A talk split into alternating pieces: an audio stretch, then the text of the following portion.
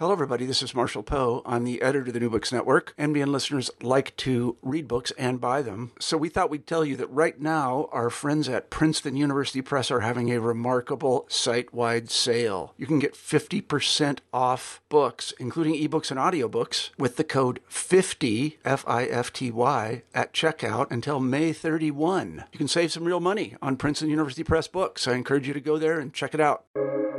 Welcome to the New Books Network.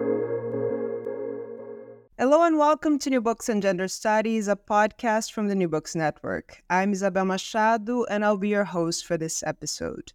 And today I have the pleasure of talking to Dr. Dana Berkowitz, Dr. Elroy Windsor, and Dr. C. Winter Han, editors of Male Femininities, published by NYU Press in 2023. Male Femininities represents a nuanced, critical collection of essays that highlight the extent to which male femininities are neither an imitation of femaleness nor an emptying of masculinity. The contributions focus on both gay and straight men, transmasculine and genderqueer people in their construction and performance of femininity thereby revealing the possibilities that open up when we critically examine femininity without women. The chapters cover a range of topics, including drag queens, cosmetic enhancements, trans fertility, and gender nonconforming childhoods. Male Femininities illuminates what happens when we decouple femininity from female bodies and how even the smallest cracks and fissures in the normative order can disrupt, challenge, and in some cases reaffirm our existing sex gender regime. Dr. Berkowitz, Dr. Windsor, Dr. Han, welcome to New Books in Gender Studies. I usually start this by reading brief author bios, but would you mind introducing yourselves to help folks get familiar with your voices so they know who's speaking where? More than happy to. I am Dana Berkowitz, and I'm an associate professor of sociology and women's gender and sexuality studies at Louisiana State University. And I received my PhD in sociology from the University of Florida. And um, I have uh, written about um, about drag queens, about uh, gay men's experiences with parenting, um, and more recently about um, Botox and cosmetic enhancements. Hi, I'm C. Winter Han, and I'm a professor of sociology at Middlebury College. I received my PhD at the University of Washington, and I've written about racism in gay communities. And I am Elroy Windsor. I am a professor of sociology at the University of West Georgia. I got my PhD at Georgia State University, and my research has focused on trans people's access to healthcare services, as well as cisgender and transgender people's experiences with surgical body modifications. Welcome, and thank you for being here. To get us started, uh, could you tell us how did this book come about, or uh, as I like to say it, uh, what's your book's origin story? Sure thing. I can I can talk about that. Um, so this book actually started many, many, many years ago. It started off um, through an email exchange on the Sociologist for Women in Society uh, listserv, and I was teaching a class on men and masculinities, and I sent out an email asking if anybody had any suggestions for readings on female masculinities that were more sociological than Halberstam's work because at that point that was really um, all that I had seen. And so at that point, um, a few people responded, um, one of whom was Michael Kimmel. And we had an exchange over email. And that was basically the inception of this book. He said, um, I'd always, that he said that he had always wanted to edit a volume um, on male femininities and asked if I was interested. And so we then sent out a um, a call for for uh, proposals, um, and we solicited contributors. And um, oh, I'm sorry. Prior to that, we actually developed the proposal, and um, and then we sent out a call, and um, the project was well underway. And then that year, um, for multiple reasons, Kimmel stepped down from the project, and I brought in Elroy and Chong-suk and um, the project sort of moved forward from there. um, and we decided to go into a a new direction in terms of um, bringing in a a scholar of um, trans studies, and that's where Elroy came in, and then a, a scholar of um, queer studies of um, queer of color studies, and so um, that's sort of the inception of the project. It started off with me and a different editor, and then um, we brought on new editors and went in a few different directions. As you note here, and the volume's contributions show, there is no easy or straightforward answer to this question, but I'll ask you to provide um, some definition or a working definition for male femininities, starting by why you use femininities plural. Well, I think I could address the second part of that question. Uh, as we were working on this, it dawned on us that uh, that femininities, particularly male femininities, um, span a wide range of different types of, of beliefs, of different types of performances, of different types of uh, ways of, of being in the world and ways of seeing the world. And so it wasn't, as we noted earlier, an, an absence of masculinity or rejection of it, or even the embrace of the femininity that we might associate with women. But that uh, there's a sort of multiple, multiple different thing altogether from um, just what we might normally and think about when we think about femininity, and that there are multiple ways that men engage with um, with femininities in order to, I suppose, um, perform or embrace or uh, live um, outside of what is considered uh, a, a more traditional masculine way of being. I really uh, loved the w- way you all are articulating this here. It's something that has informed my research, but also my teaching. So there's several. I, I I'm having a hard time figuring out which chapters to assign this and next semester. So thank you all for putting this fantastic book together. And I wanted us to talk about the section because that that's something I always uh, it's a struggle that I always have when I'm talking eh, eh, to authors or, or editors of um, collections, right? Because each uh, uh, chapter here is fascinating. I wish we could talk about all of them, but since we wouldn't have time to do that, I wanted to talk about the sections and the themes that you're looking at here. So the first one uh, looks at uh, historical origins of the concept. You're placing male femininities in a longer scholarship tradition. You're mentioning here, for instance, works like Mother Camp, a book that I keep returning to every now and then because I I'm interested in drag. Tell us about the decision to have this section, revisit these texts, and how did you choose these particular um, texts to include here? That's an excellent question. And um, so part of that was a decision that was was made like both by us and um, by the folks over at NYU Press because the folks over at NYU Press were not really excited about a volume of reprinted work. They really wanted original contributions, but we felt very strongly that the the current scholarly conversation about male femininities um, we couldn't really have that conversation without acknowledging this earlier work, um, particularly. We really wanted to reprint um, Mother Camp, but that became a bit more difficult than than we um, anticipated. Um, and particularly, uh, Peter Hennen's work served as a a huge inspiration for the existing scholarly conversation about um, male femininities, and so much of the the writings in our volume, they, were very much inspired by by Peter Hennen's um, early work.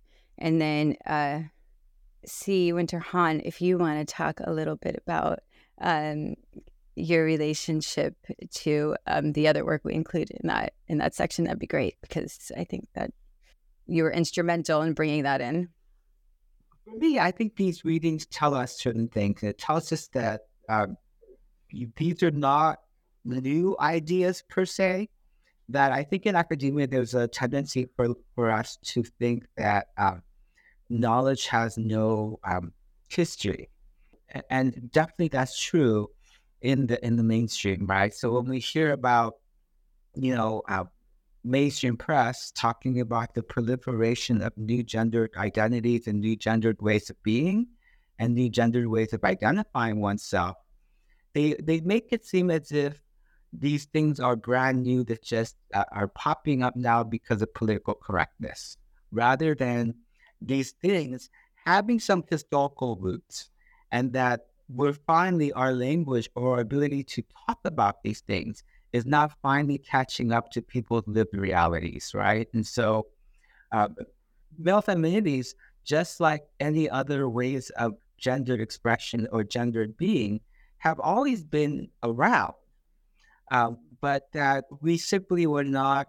um, able to articulate what these things meant for us and what these things meant for the people who were living them.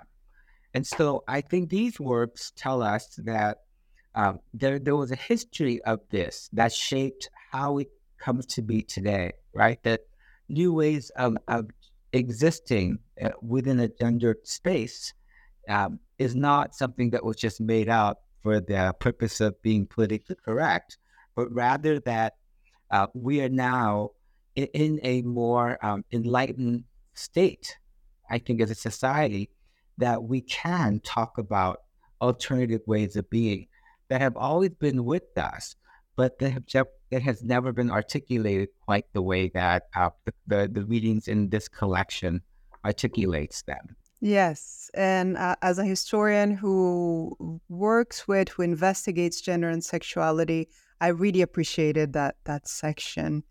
But you open the second section by asking what male femininities look like. So I'll borrow your question and ask you how are the chapters that you include here answering this question? Sure, I could talk about that. And this is a question that we grappled with as editors because when you hear the word male femininities, you're going to have different associations based on your interpretations of what those constructs are. So, if we're breaking them down and we talk about some of this in the introduction to the entire book and really delve into it in this section, is what does it mean to be male? Are we merely talking about the physical and physio- physiological aspects of maleness um, and the ways that maleness gets complicated when we think of non cissexual people's bodies? So, if we're talking about people who are coming from trans embodiment, intersex embodiment, physiological spaces, then what does male mean when we are looking at all of those aspects of the human body? And of course, femininities is a word that conveys a lot related to gender and gender expression, and also to some degree sexuality. So when we are looking at these two words together, how does that map out into practice? And this section brings in several works that ask that question and attempt to answer it in some different ways. So we very purposefully didn't go out and explain male femininities as a specific concept that was universally applicable in a wide variety of contexts, but rather uh, took a more of a queer theoretical approach and embraced the many nuances of maleness and of in being feminine. So, in this section, we have several takes on it. We've got somebody who's talking about what it means to configure male femininity if you're talking about being a gay cisgender man who is a spin instructor, for example, um, participating in something that requires a lot of physical effort some might even call it a sport, uh, but is not really thought of as a masculine sport.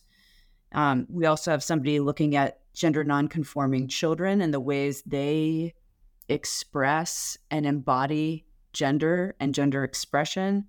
Um, and then also another chapter on feminine, straight, cisgender men and the ways those men are often read as gay because of the ways femininity mapped out on men's bodies is interpreted as a conflation with their queer sexuality. And so in this section, we're kind of playing with different ways of thinking about how we understand male femininities and also ending this section with an acknowledgement that much of this depends on Western constructs of maleness and of femininity.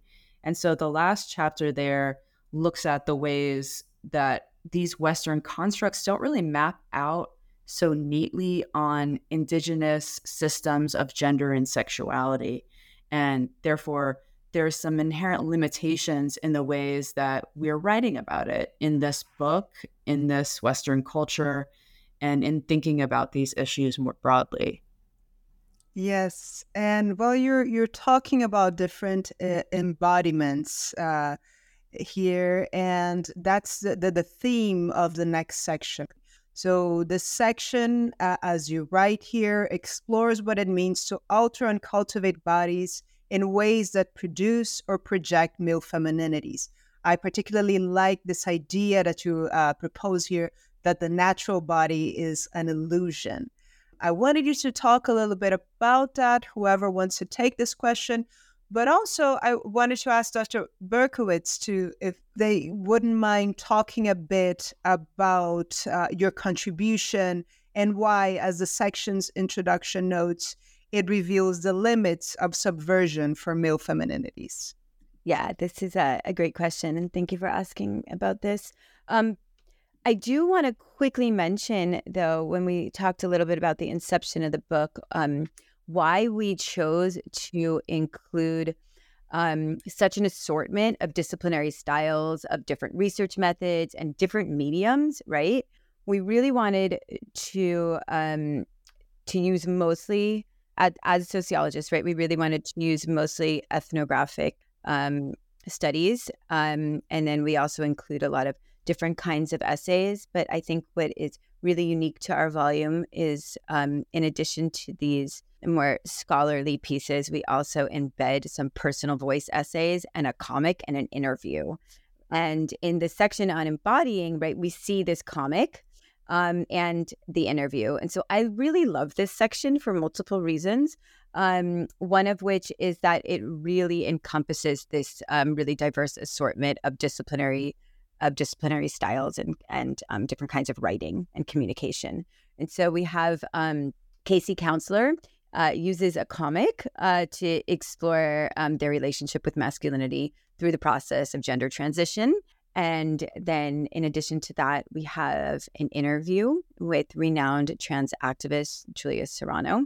And um, we include three empirical chapters in this section that explore what happens when men grow breasts, um, become pregnant, and use uh, cosmetic enhancements like Botox. And, um, and that is the chapter that I wrote. And um, each of these um, empirical pieces explore like what these changes in embodiment might mean for how we make sense of male femininities. And as you mentioned, right, each of these contributions shows how the physiology of our bodies um, is gendered by social processes and how the what our bodies that we we think are natural, right, are actually the product of um, sustained gendered practices and ideologies and and so, doing right, they highlight the dialectical relationship between our bodies and culture, and how our bodies are shaped by culture, and how how our bodies are shaped by culture and shape culture. They also highlight how bodies are both subject and object, right? Bodies are purposeful, bodies are reflexive. They're also very much disciplined by social and cultural norms. Another really strong contribution of this section is how, as you said, the readings belly any existence of a natural body, right? Unmarked by cultural discourses, collective norms, technological interventions. Um, this whole notion of a natural body um, is illusory um, and is um, the very idea of natural is, is temporal, it's shifting, it's socially constructed, right? And we live in a reality of gender affirming surgeries, assisted reproductive technologies, cosmetic enhancements, and all of this expose um, how technology encroaches onto human bodies um, and expose the the just illusory distinction between nature and between culture.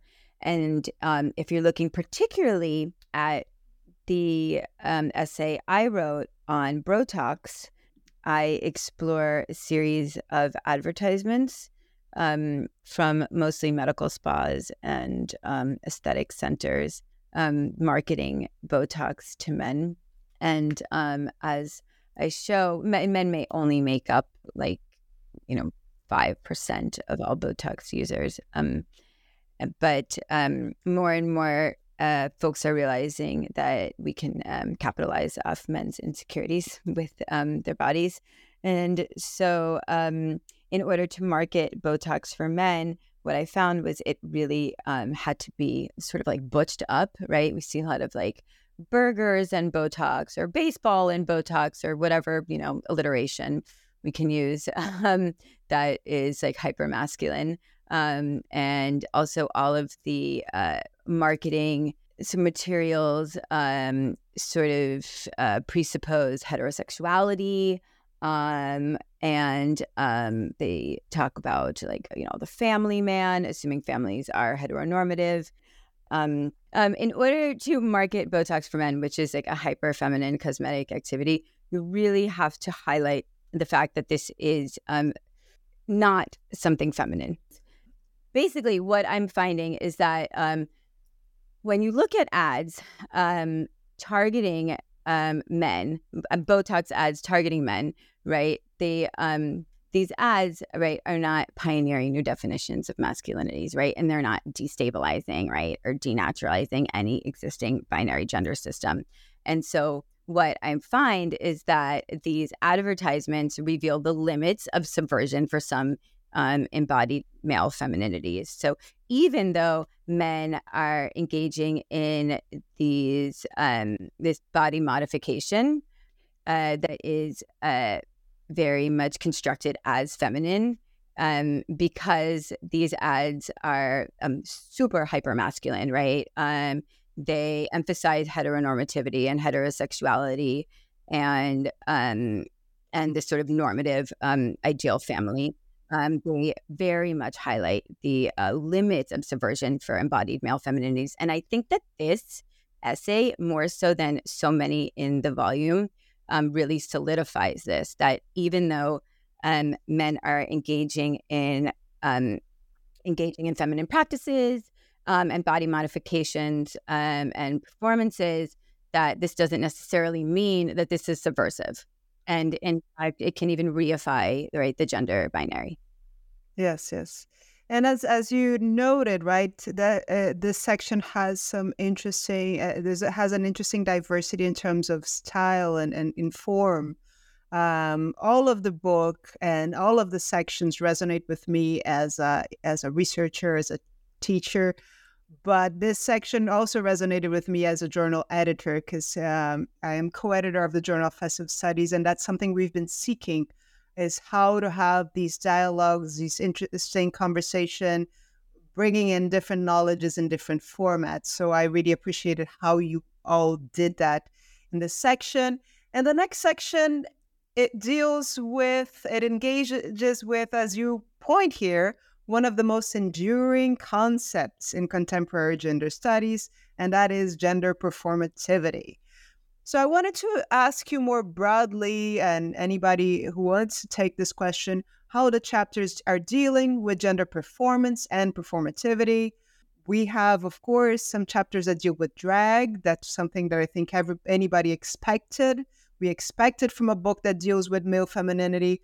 But the other chapters also show, uh, as you write here, other forms of performing male femininities that are less deliberate again i don't know who wants to tackle the the question about the the larger the chapter oh, the section in general but i would also ask uh, dr han and dr windsor would you mind also briefly introducing your pieces in this section?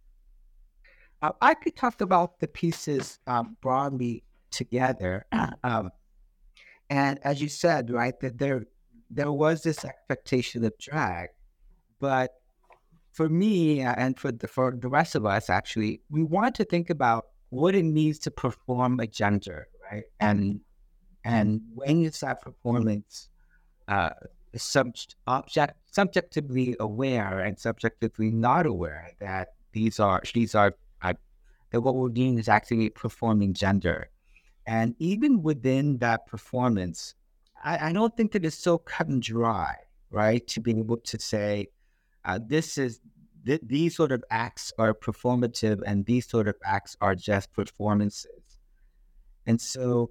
Um, my piece was looking at both the act of performing gender, knowing that you are taking on the role of, of a woman as a self identified gay man, but at the same time, doing it from a place where you are already seen as being feminine outside of the act of engaging in drag.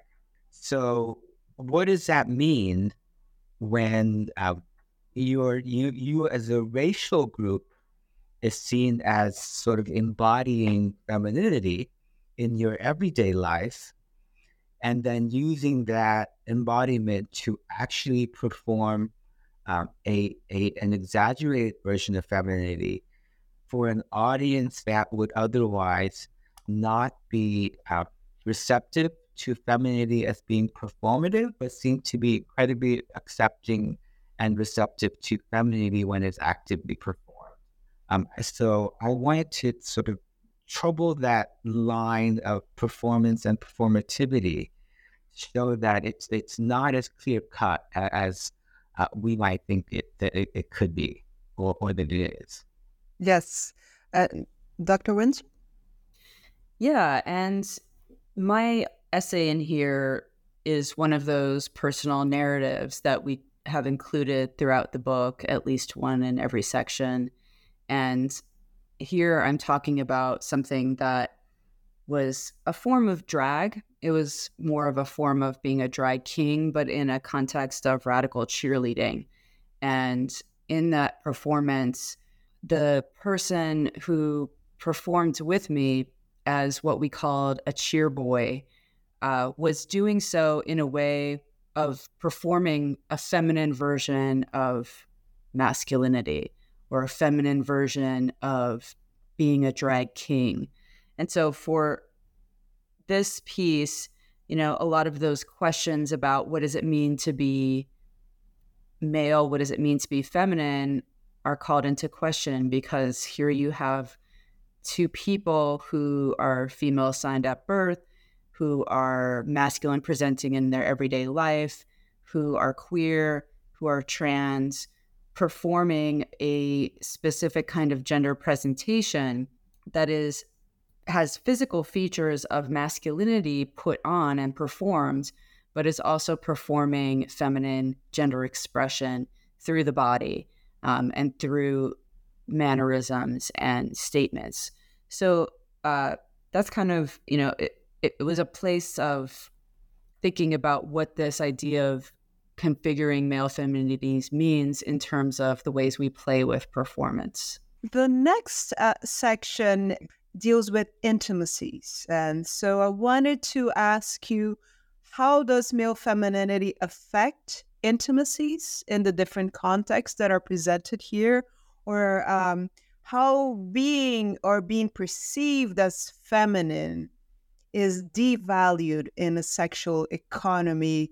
Um, I'm sorry for the multi-part question. I can break it down later, but I'm also I'm interested in in how you know being perceived uh, as feminine m- might uh, be devalued in a sexual economy, but also how, as you show here, life for for feminine men is not without joy. This this aspect of joy that you uh, that I see here also uh, is, is very interesting to me.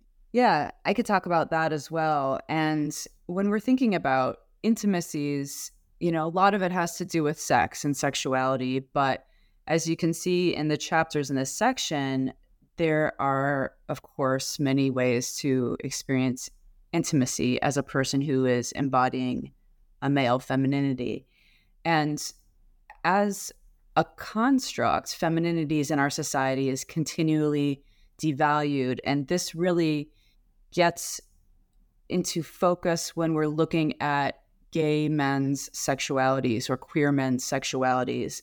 And several of the essays here talk about that. Specifically, Terrell Winder's assume the position bottom shaming among Black gay men and the ways that bottoming an act of receiving, being the receiving partner, whatever that means, of anal sex, um, is thought of as less than than the top, the person who is the so-called active partner who is doing the penetrating.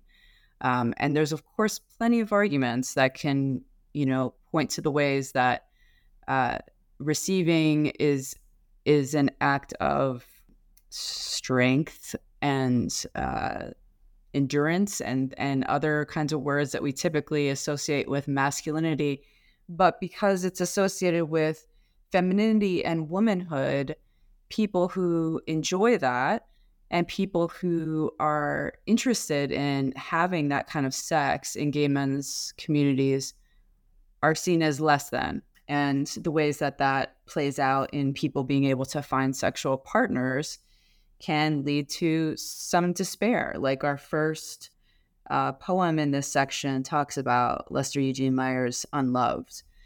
Um, but as you noted, it's not all doom and gloom. And there are plenty of people who, in bottoming, in being a more feminine sexual partner, in taking um, a less uh, active role in terms of uh, sexual expression would see this as a place of pleasure and joy and something that is worth celebrating, even if a broader community stigmatizes it or devalues it. And it, another place where we might look at feminine expression in a sexual space as a space of joy is in Mimi Schippers' essay that asks if polyamorous men are embodying male femininity in the ways that they are, as part of a poly community, expected to eschew emotions of jealousy and not feel obligated to own a single partner or to express any kind of ownership feelings towards that person in a poly space. And the ways that kind of sharing of sexual partners or being open to your partner having other partners is not viewed as a threat to one's masculinity, but is associated as a, a, feminine quality that everybody is encouraged to embrace in for a poly relationship to be successful. Getting this idea of what has been called compersion, feeling joy in someone else's sexual pleasure with someone else rather than jealousy. And so if this is a space that people are interested in navigating, that that is ultimately for them a source of joy, a source of pleasure. Exactly. So then uh, the last chapter here talks about, oh, the last section, the chapters in the last section um, talk about uh, the way male femininities are experienced in social institutions. And I'm interested in, in this idea. I would like um, one of you to comment on this uh, the idea that all institutions are gendered and the role of intersectionality in this process. Yes, I can tackle that. So, um, in this final section of the book, right, we have um, a collection of different perspectives about how male femininities are constructed and enacted in the social institutions, primarily of family and work, right? And right, just as with gender, right, institutions are socially constructed. Even though they might seem as they're, you know, unmutable or immutable and unwavering, right? Right, as we know as sociologists, institutions are flexible and malleable and they respond to social change. And each of the readings in this section in very different ways, right? They show how institutions can both enable and constrain our practices and expressions of male feminities. Um, and they highlight the extent to which social institutions um, are very much gendered, right? Particularly family and work, right? Gender is used as an organizing principle in the ways that that women and men transgender and non-binary folks are channeled into different and often um, unequally right? Valued um, social spaces. In terms of um, in terms of each contribution, um, we have Josh um, Adair, who writes a personal essay about how his experience at his partner's funeral is um, how his, his his grieving experience, right? And this elucidates how public displays of non-heterosexual grief and mourning, right, are disciplined in these heteronormative spaces. Um, we also have a, a retrospective study um, by uh, um, Graciela Slesaransky Poe, um, who looks at her own personal experiences and she brings in interviews with parents raising gender nonconforming boys.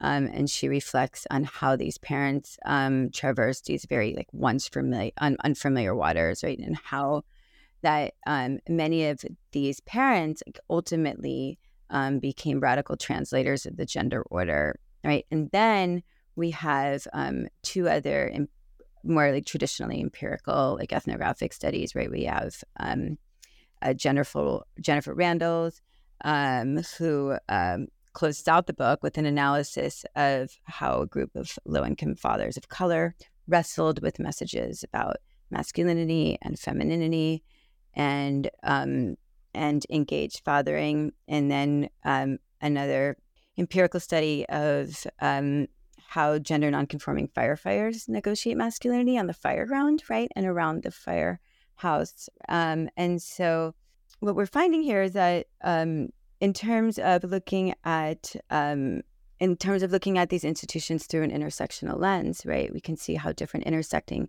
inequalities, right, differentially um, influence the gender choices available to social actors and the consequences of these choices. And each of the readings in this section show how social class, how race, and how social sexuality intersect with gender to constitute very different um, expressions of male femininities. I also want to point out that, um, like, regardless of social class or institutional context, um, the readings in this section highlight again how femininity in boys and in men incites discomfort in others, right? So, um, Poe and um, Adair and um, Roscoe Scarborough's work particularly show um, how different social actors police and uh, discipline male femininity within different kinds of institutions, right? But um, just as uh, Dr. Windsor mentioned, right? It's not all doom and gloom.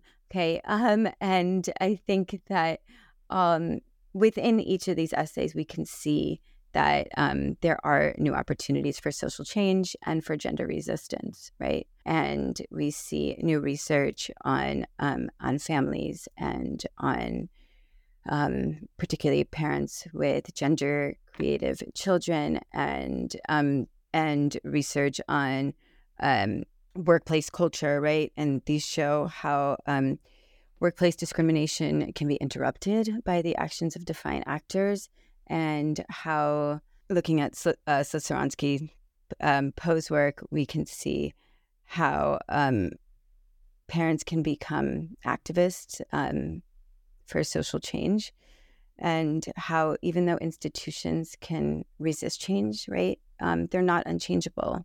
Okay, um, with even a small number of defiant actors, whether they be parents, whether they be children, right, whether they be um, our workplace uh, colleagues, right. Um, as they begin and we begin to question the existing gender order, these institutional norms can they can unravel and they can open up emergent opportunities for a new generation of folks, hopefully our students, right, who can then uh, do gender differently.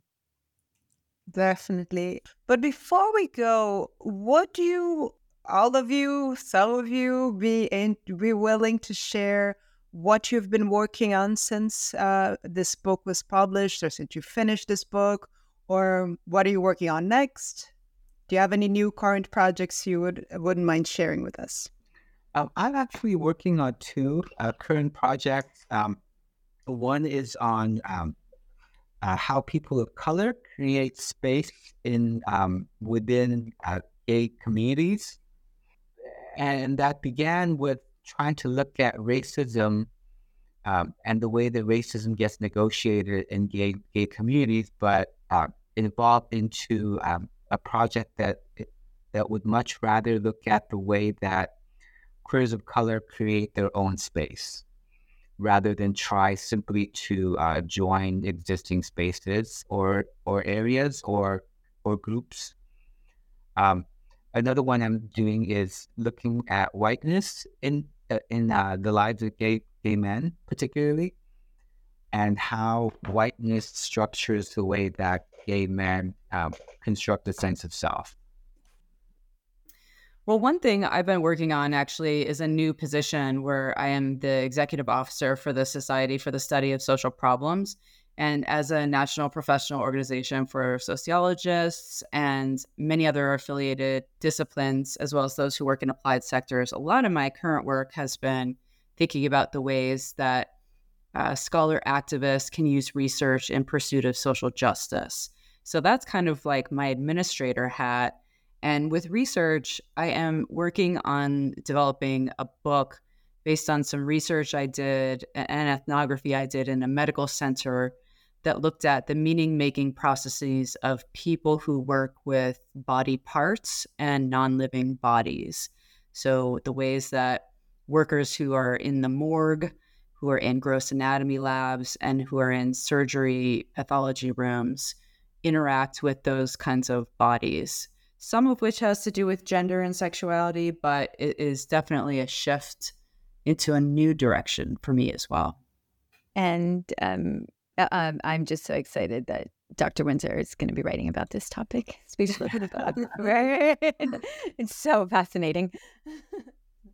Yes. Um, I am working on um, uh, piggybacking off of my earlier work on Botox, um, I'm looking at young, primarily women's experiences with um, cosmetic enhancements um, like Botox and dermal filler, particularly looking at women in their 20s who are using these enhancements quite early um, and who then um, ultimately become lifetime consumers. Um, and I'm looking at the intersection of beauty culture and social media and injectables. Um, and some I've also been looking at lots of social media data, particularly on Instagram and TikTok, and how uh, these messages are marketed to to women in their twenties as preventative aesthetics. I'm interested in all of it, all of your researches. So I'm, I'm excited uh, to see when it, when uh, when there's something for us to to read, to look at. And um, again, if you have any new books on any of your fascinating projects, please come back to talk to us about it. So, Dr. Berkowitz, Dr. Windsor, Dr. Han, thank you so much for taking the time to talk to us today. Thank you for having us. Thank you so much for having us. And to the folks listening, thank you for tuning in to another episode of New Books in Gender Studies, a podcast from the New Books Network. I'm Isabel Machado. Until next time.